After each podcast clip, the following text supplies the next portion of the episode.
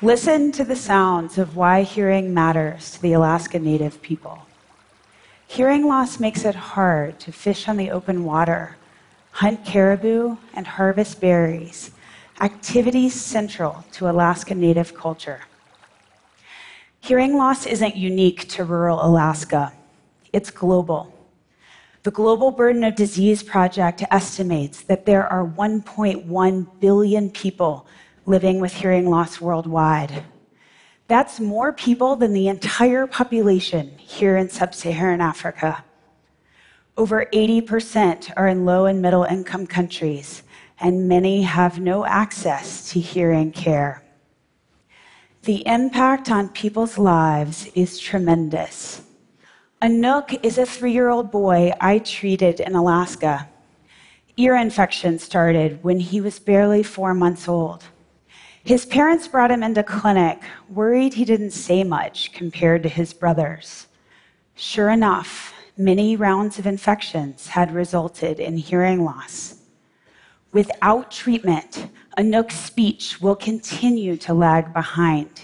He's more likely to do worse in school, have worse job prospects, and experience social isolation. But it doesn't have to be this way. The World Health Organization estimates that half of all global hearing loss can be prevented. If Anook's hearing loss is identified and treated promptly, his life and the opportunities he has as he grows up could look vastly different. I'm an ear surgeon working with partners around the world on new pathways for hearing loss prevention.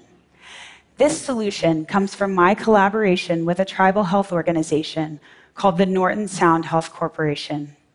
Hearing loss evaluation traditionally requires testing by an audiologist in a soundproof room with a lot of permanent equipment.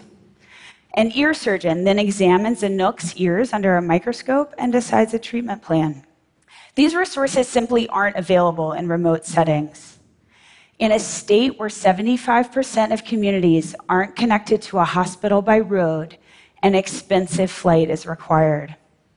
To overcome these barriers, Alaska has developed a state of the art telemedicine system that connects over 250 village health clinics with specialists who triage all types of health concerns.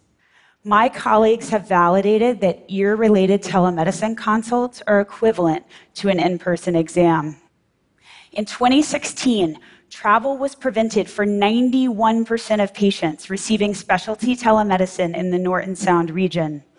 Telemedicine has saved over 18 million in travel costs in this single region over the past 15 years. Our team is taking the power of telemedicine to a new level through a project funded by the Patient Centered Outcomes Research Institute. For the first time, we are merging telemedicine with mobile screening technology that extends the reach of expert triage beyond healthcare settings. This cell based screen, developed in South Africa, costs over 10 times less than traditional equipment and does not require advanced training. If I were screening Anook at school, sound attenuating headphones and noise monitoring would take the place of a sound booth and I would use a phone adapter instead of a microscope to examine his ears. In a matter of minutes, screening and images are done.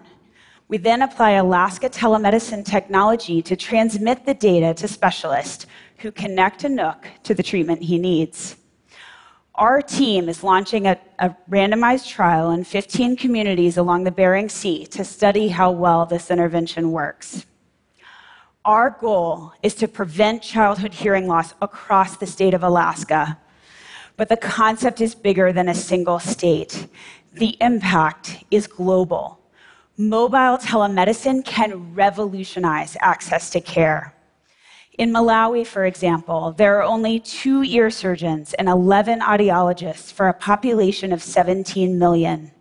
This technology could empower teachers and community health workers to provide access to care to children in places like Malawi.